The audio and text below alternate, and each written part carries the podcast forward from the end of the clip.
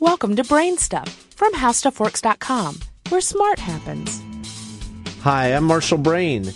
It used to be that answering machines all used tapes, and some still do, but today most answering machines are digital.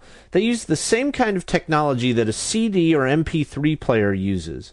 The first step in the process is an analog to digital converter. This device samples the voice maybe eight thousand times per second and gives a digital value to the intensity of each sample. A microcontroller stores all the samples in low-power RAM or flash memory. So let's say that a caller leaves a ten-second message. That might translate into eighty thousand bytes of digitized data. Those bytes are stored at a specific address in RAM.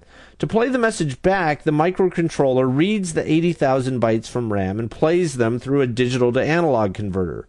RAM or flash memory is a high-speed memory device, so the microcontroller can erase one of the messages.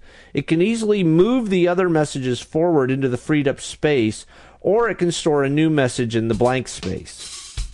Do you have any ideas or suggestions for this podcast? If so, please send me an email at podcast at how stuff works dot com. For more on this and thousands of other topics, go to how stuff works dot com.